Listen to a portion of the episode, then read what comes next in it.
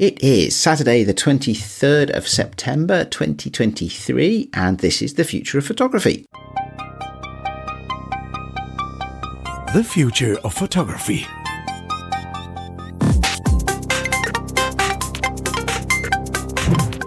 Hey Jeremiah, how you doing? Doing okay, on the road a bit here, and uh, just forgive some of the sonic quality, but uh, we'll be fixed in a week or so when I return.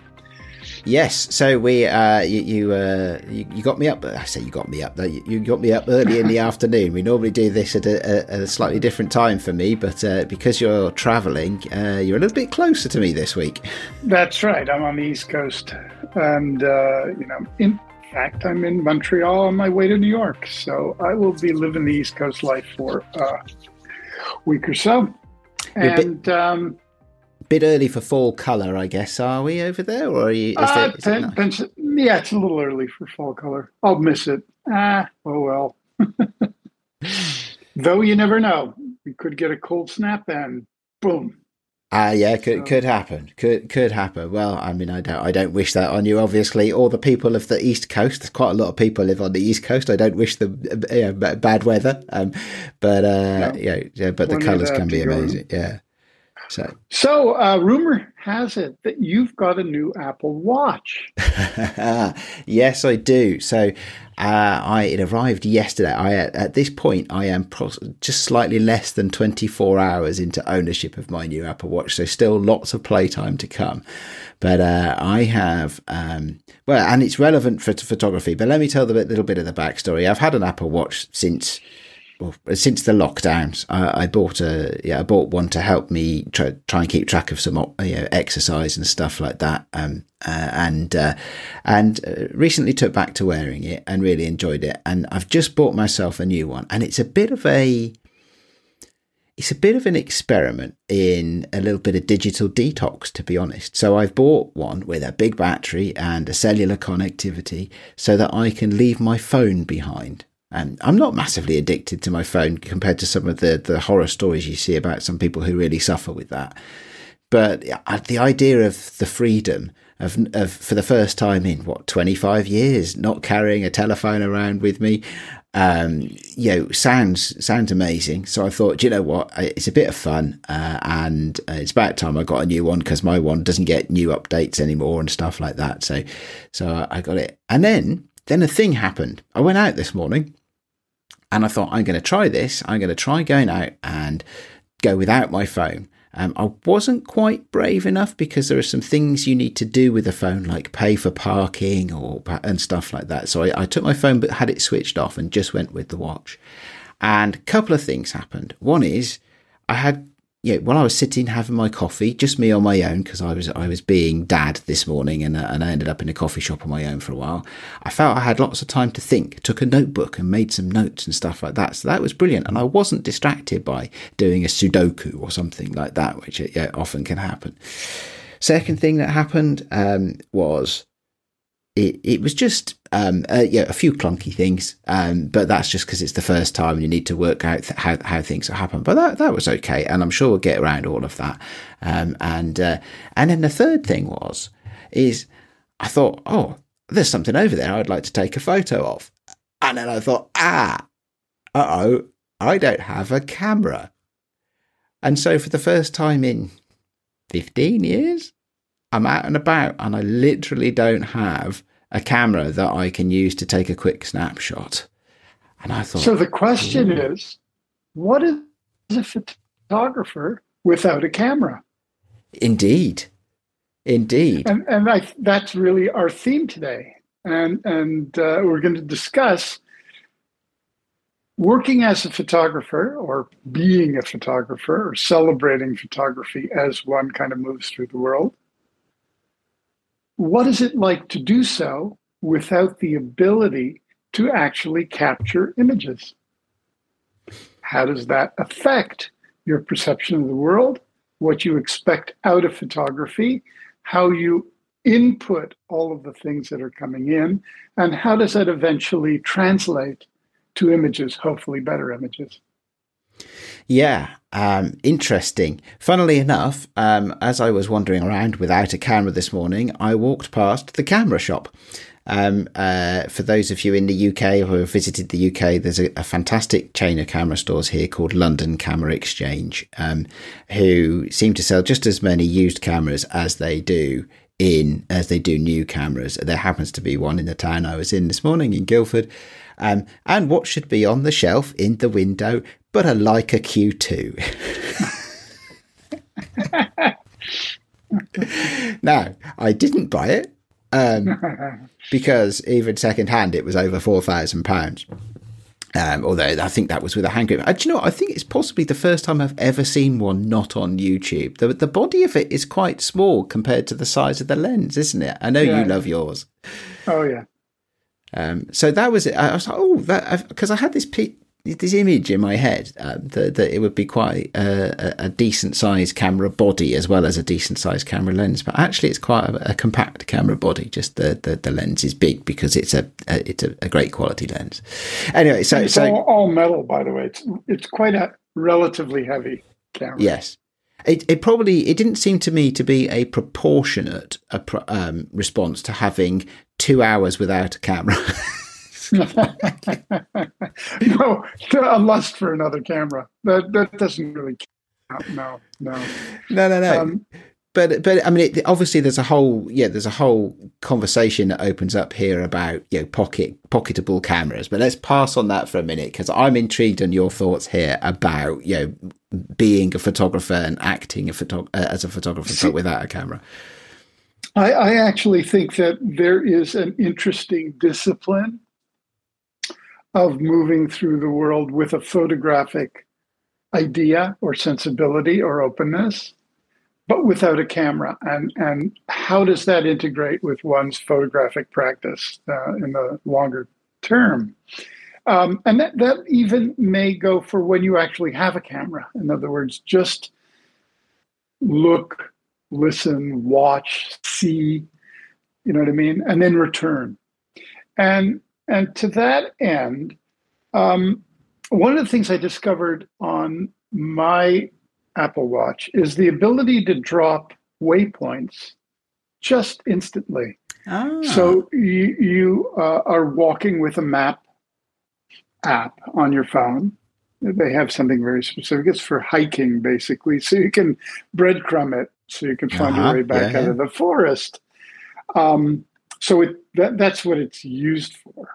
Um, so if one's walking, dropping waypoints at every time one sees something unusual, amazing, inspiring, provocative, whatever it is. Obviously, it's not, not a great photojournalistic practice, but in terms of aesthetics and, and just seeing the world on a kind of a, a, a quiet walk, dropping these waypoints of what you see, what you would, you know, and marking the time of day. Yeah, yeah. And imagine, you know, taking an hour stroll with waypoints uh, without the encumbrances of putting this camera to your eye, stopping the flow, and getting, in a way, separated from the actual existential event of seeing That's- to take the photograph, but remaining in this openness of seeing the world and what is inspiring. And instead of clicking, just tapping the watch, leaving waypoints. So that's that's a and really that, interesting idea. That I like that idea. And then coming back to it another day with a camera to the specific waypoint, and maybe you see something that would be um, better at a later light, earlier light, overhead light, black and white, color, but you have time to ponder because now you're standing in front of the very thing, image, environment that gave you the spark to lay down a, a waypoint. And so now you're now you're into another form of photography, almost like the I, I did a one of one of our shows on slow photography, and this Japanese um, photographer who would wander through these parks without a camera and a notebook, marking down way, you know, where he stops and what he sees, and sketches a little bit and marks the time of day, and then comes back with a large eight by ten camera and takes the picture. Um, this is, in a way, uh, the poor man's process for that. In other words, drop your waypoint, go away, come back another day, following your path, stopping where you were inspired, taking a look, maybe even making more notes. Going to come back here just before the sun sets, or directly overhead, or this must be black and white, or high contrast. Like, in other words, now you're thinking about what kind of photograph you may take when you finally do it. So these waypoints are marked. You don't have to come back and take the pictures. You can come back and be even more, uh, what's the word for it, uh, disciplined or excited or thoughtful about that place. And then maybe on the third return, you come with the notion of capture, whether it's with, you know, a bigger camera or your iPhone, whatever, and take that picture. That's, and that's really that's really interesting. I can think of several things that that that is relevant to. I mean, there's, yes, there's the thoughtfulness of the process. I suspect it would be really valuable to uh, landscape photographers, who for whom, you know, getting the light right and the time of day right is is uh, a key element uh, of making the image, or the weather right. You know, so like, this is a great shot, but it really needs to be foggy for it to work, right? So, so mm-hmm. you know, so I'll, I'll, I'll mark it here, um, especially if you could. I'm sure you could write a shortcut that runs on your watch that then you could do a little bit of a dictated note. So, you, you know, ma- matching off the, the wayfind, sure. the, the waypoint with some verbal notes, you don't, you know, or, or write it in a book, of course. Then it would also be really relevant for large format photographers, because sure. they, they are a whole group of artists that tend not to carry their cameras everywhere they go. I mean, there are exceptions, right? There, you know, yeah, there are exceptions, but um, yeah, David Burnett being one of them, I suspect. Um, but uh, the but mostly that, you know, to be able to do that and to have that that level of thought and, and intentionality about it, mindfulness about making an image, that that that, yeah. that really is into the territory of making and not taking an image, isn't it? Well, it's interesting, because this is a way of providing a pocket camera aficionado who tend to, and I'm overgeneralizing certainly, but who tend to snap instantly at things that, you know, that's how we take pictures. Oh, yeah. That's a great shot. Oh, hi, you, you guys get here and smile. There's something very instinctive, fast, um, about taking that kind of photograph, which I think most people do. This is a way of integrating the sensibility, maybe, of a large format photographer, almost like a landscape painter who goes out with their, you know, their easel and their paints and their canvases and sits by the seashore and, and does that. So this is just a way of kind of mindful photography, we can call it, but in a way that takes it over days, months, years, weeks. Weather is very important. And, and you know, you may know, um, you may have determined that there's a place, and this is, you know, landscape or urban landscape, whatever you want to determine your um, affection for.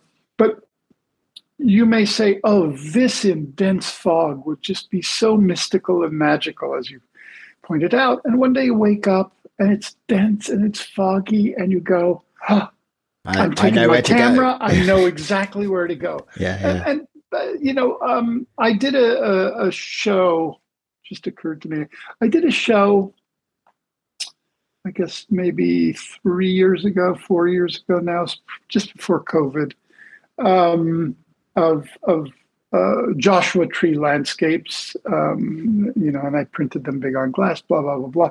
But how I did the actual shot. This is not just wandering through the desert of, of Joshua Tree randomly snapping pictures. No, uh, went there the, you know, went there the day before, walked through different areas, marked on a map, same kind of thing, pinpointed them.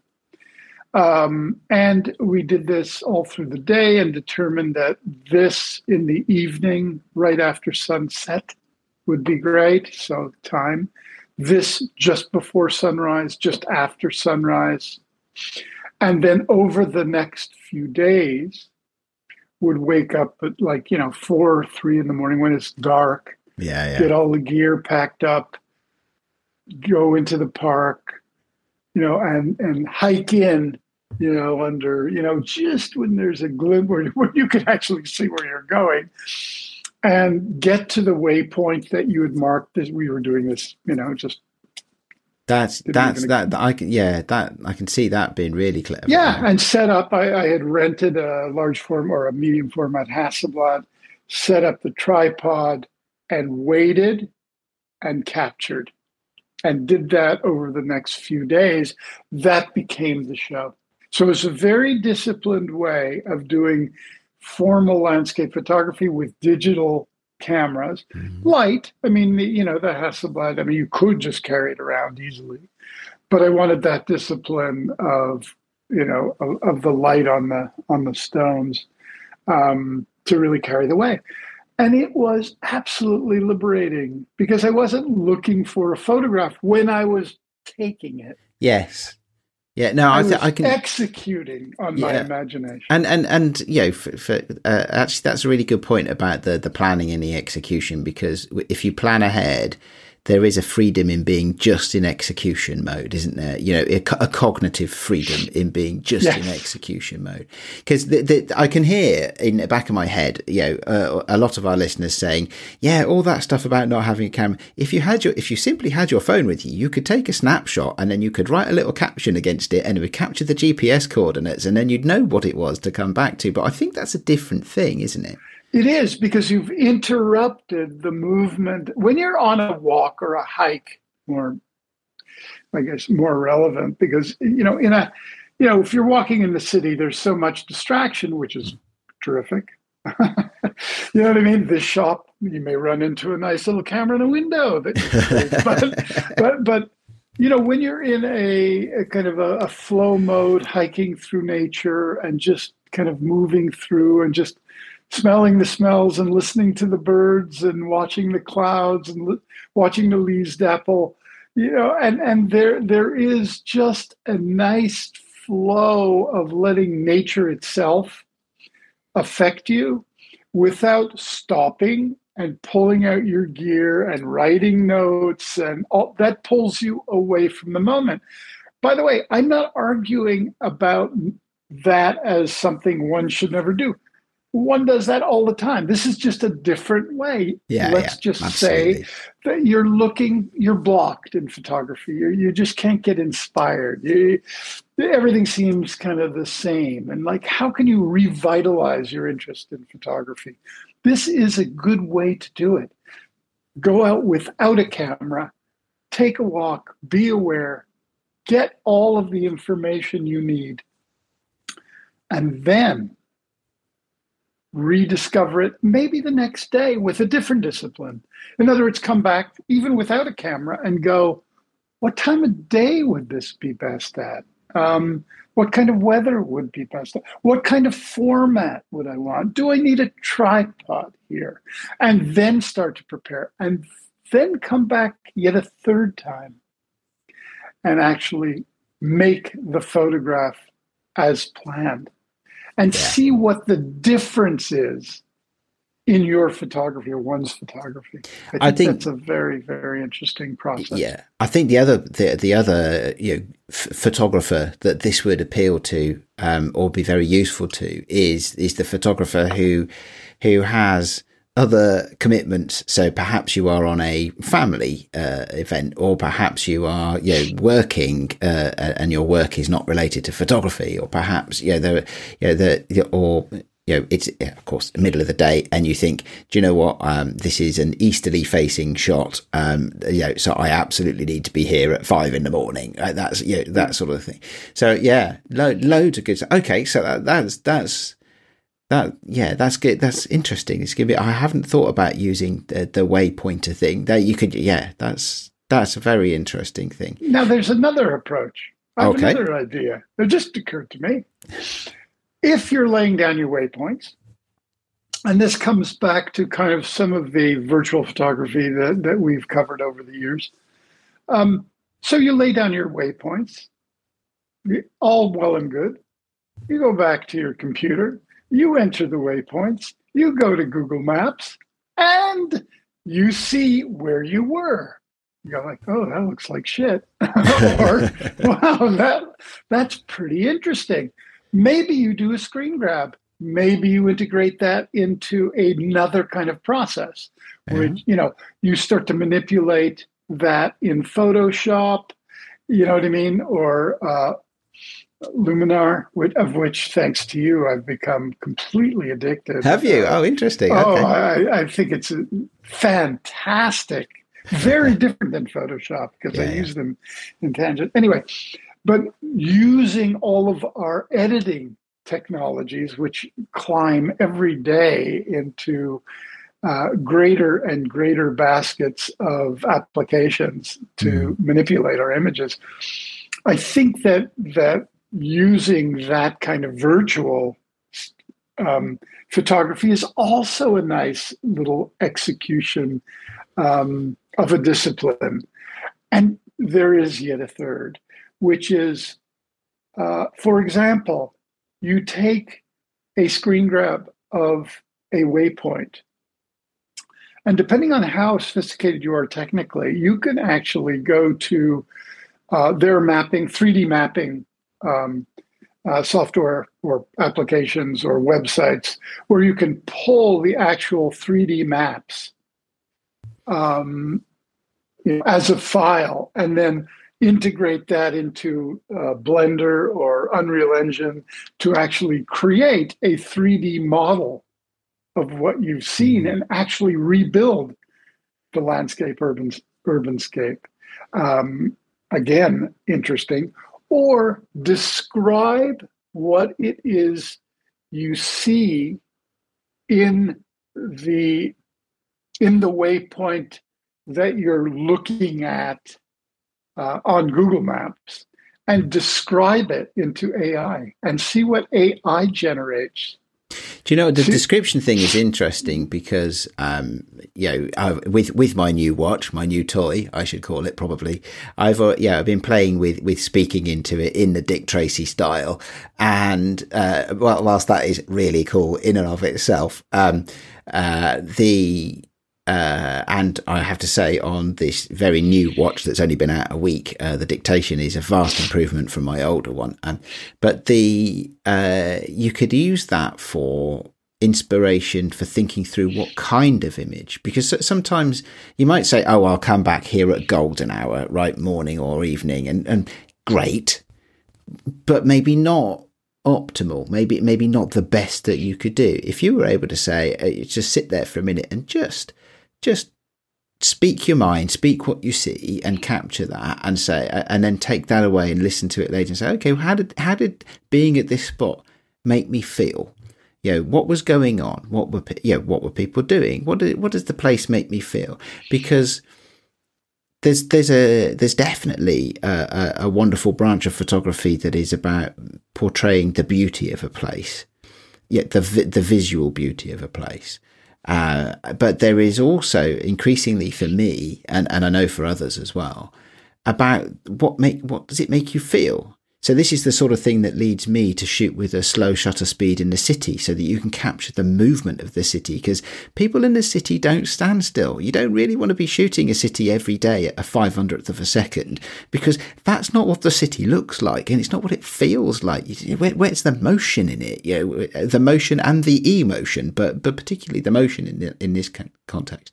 So I could imagine taking a waypoint, taking a little note, you know, yeah, uh, and then going away and thinking about it and thinking, do you know what, what kind of image would I like to make that would help me capture this, you know, that, that helped me capture how I feel in this place. So they could do I that. think that's a really, really good, good, um, just a really great point. In, in other words, why were you affected by a specific waypoint, we'll call it, like yes. what was going through your, your, your mm-hmm. mind? And the the thing is, it's also really interesting not to make a note, but to actually use your memory. Cool. Um, I don't have much of one of those, to be honest, but yeah, well, it's a good point. That's just going to contribute to the abstraction. Yeah, yeah, well, yes, absolutely, because this is about, yes, so this is... subjective. It is, but it yes, it's interesting, isn't it? I got, I've got a quote for you, actually, or not a quote, but um, because I, I couldn't find the exact quote, but I remember reading an interview with Henri Cartier-Bresson some time ago. Um, uh, spoiler alert, it's going to be my pick of the week in a couple of minutes. Um, but the uh, the the uh, interviewer, um, you know, uh, spoke was, was late in his life, interviewing Cartier-Bresson later in his life, um, when he, he didn't do photography anymore. Um, he, he didn't carry a camera around with him anymore. He had essentially retired, if you like, if if one can from a life like that. Uh, and... He and the interviewer asked him about it. He said, "You know, do you not?" And he said, "No." He said, "Um, I took a mental photograph of you uh, a moment ago. Uh, I don't know when, when you walked through the door, when the light hit you in certain way, or, or whatever it was. Uh, and and I have it up here in my head now."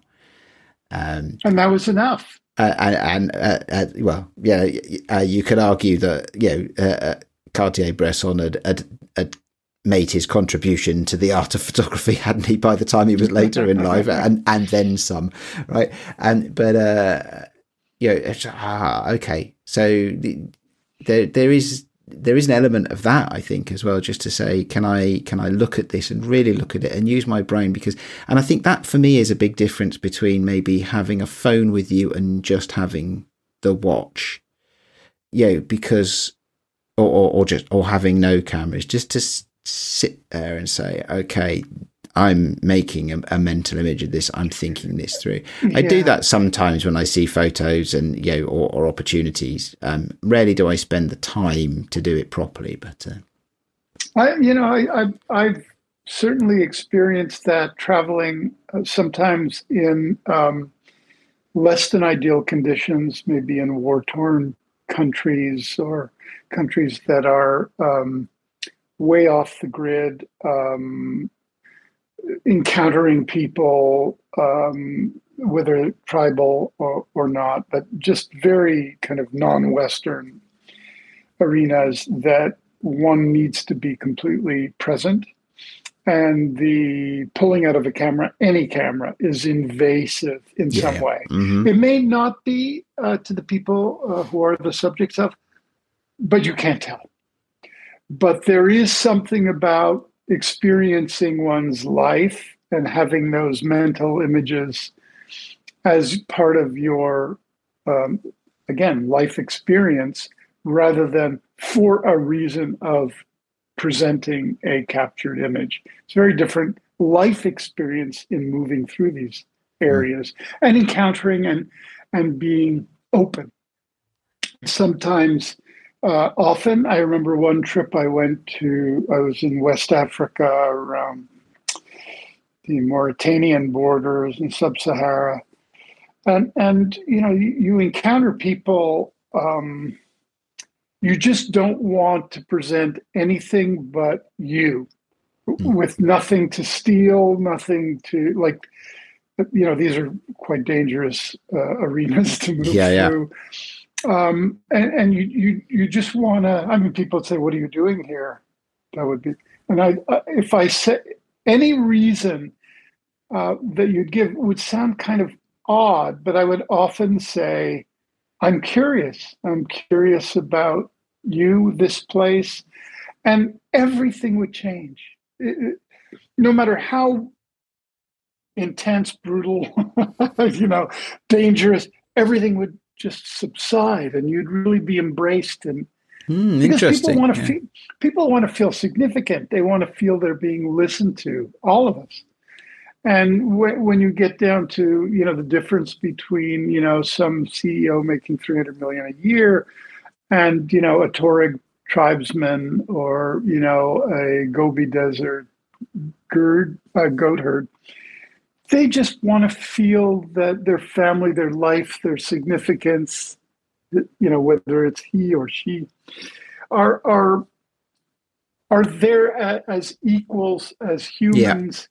And and that gives you such a different dynamic relationship. It, you learn about yourself and how connected we all really are as humans together.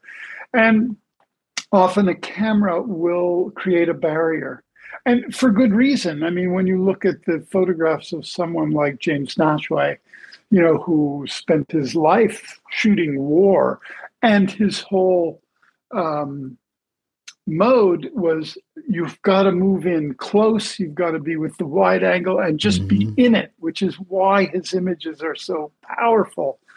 But they also prevent emotionally the photographer from feeling, because if you start to feel the pain and suffering that you're trying to capture, you, you you really can't take the picture.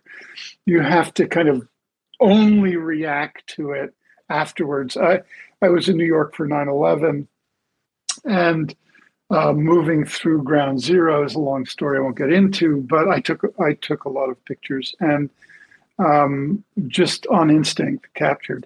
But it's only recently that I've been able to actually look at those pictures. They are so painful for me to look at.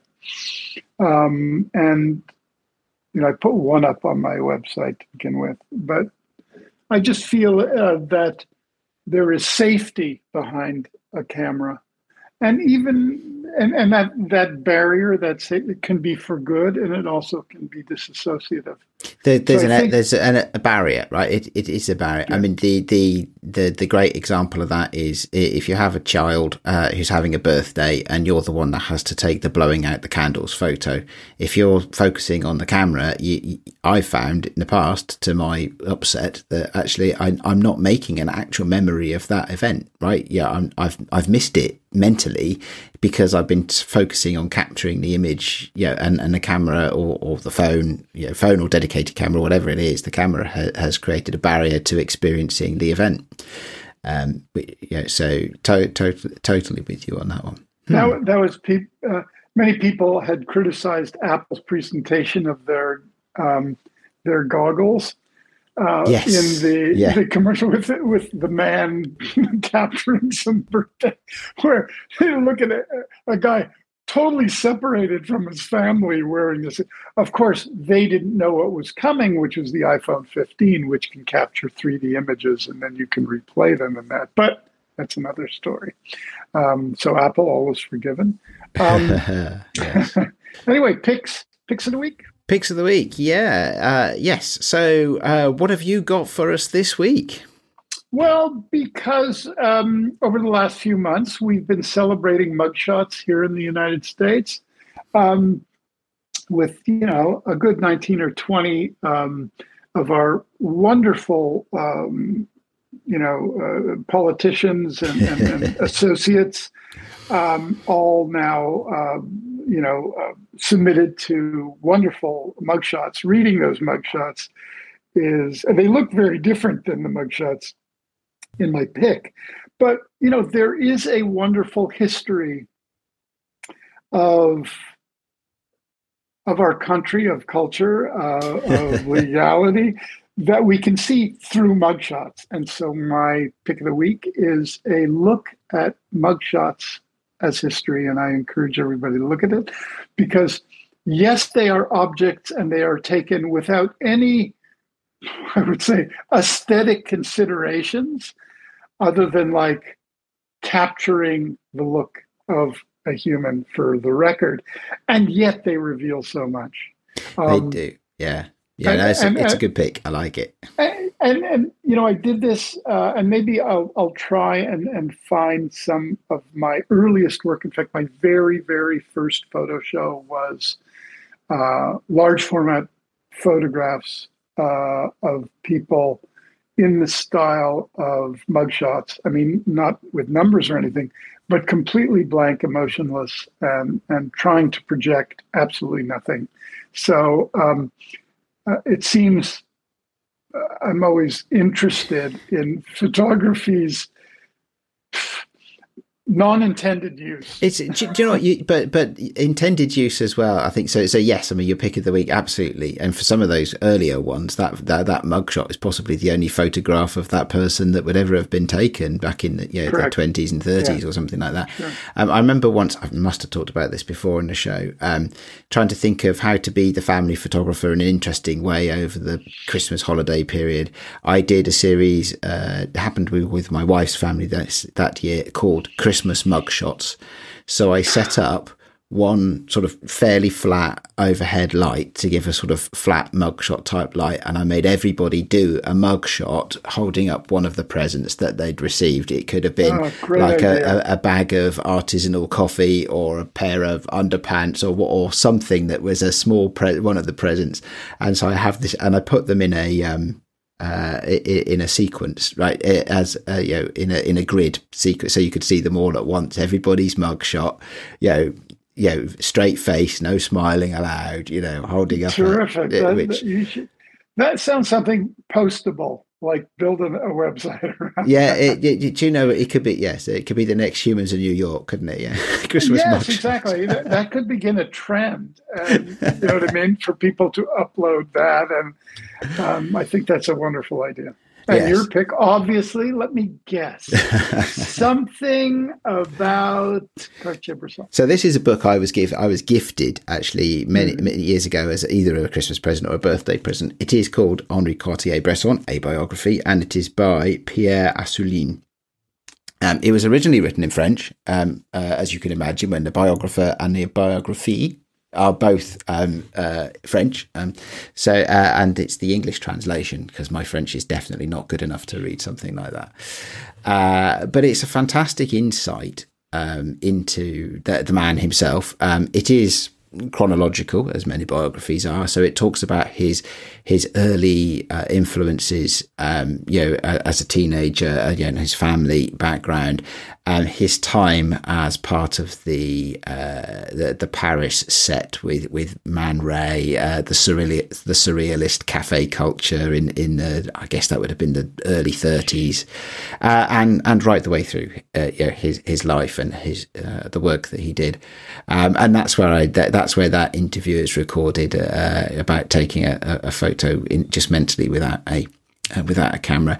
Um, it is it, it's not uh, a, an easy read in the sense that it's quite dense. I mean, it's it's great. Don't get me wrong; it's well worth the investment, but it, it's not a light read. It's it's something that you need to invest some time and some mental power into. But it's it's well worth it, and it's a really interesting.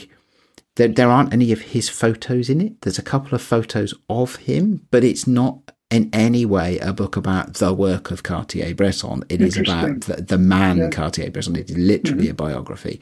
Um, and for that, it's also very interesting because it gives a very different view from those, you know, from, from what we all might expect, you know, uh, um, Uh, so uh, yes, uh, that's my pick of the week. Um, thoroughly recommend it. Uh, link uh, in the and show a good notes. One, a great one. Yeah, I mean, I have the benefit. I've seen a lot of his photographs and his prints, uh, just because uh, Peter Fetterman, who runs the Fetterman Gallery, uh, is one of the premier um, uh, gallerists for, you know, that kind of classic Uh, photographers, and he uh, deal, he runs the estate of Cartier-Bresson, oh, okay. and so he has a, a, a lot of his work very close to where I live, and is also, I consider him a friend. So cool. His his work as printed, is, you know, the eight by tens are beautiful. It's really. I don't think I've ever seen one actually, so that would be uh, that would yeah, be a, a real treat no, to see that. Come, come on by. Come on by. You're on my list. You're on my list. Don't bring the kids. yeah, yeah, they'd love to. We take take them to the studios and stuff.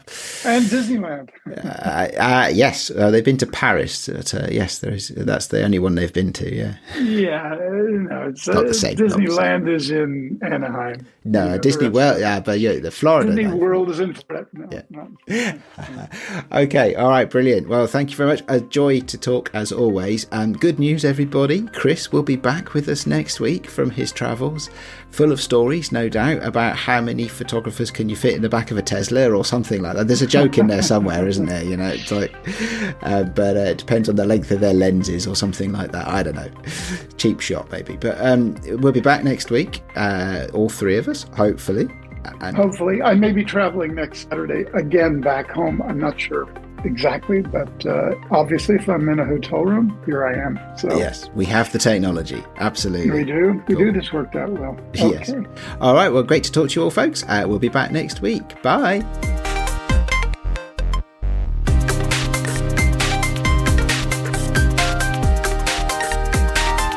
You've been listening to The Future of Photography.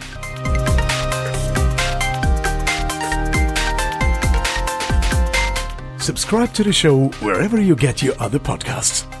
Find the show notes and more information at the future of photography dot com.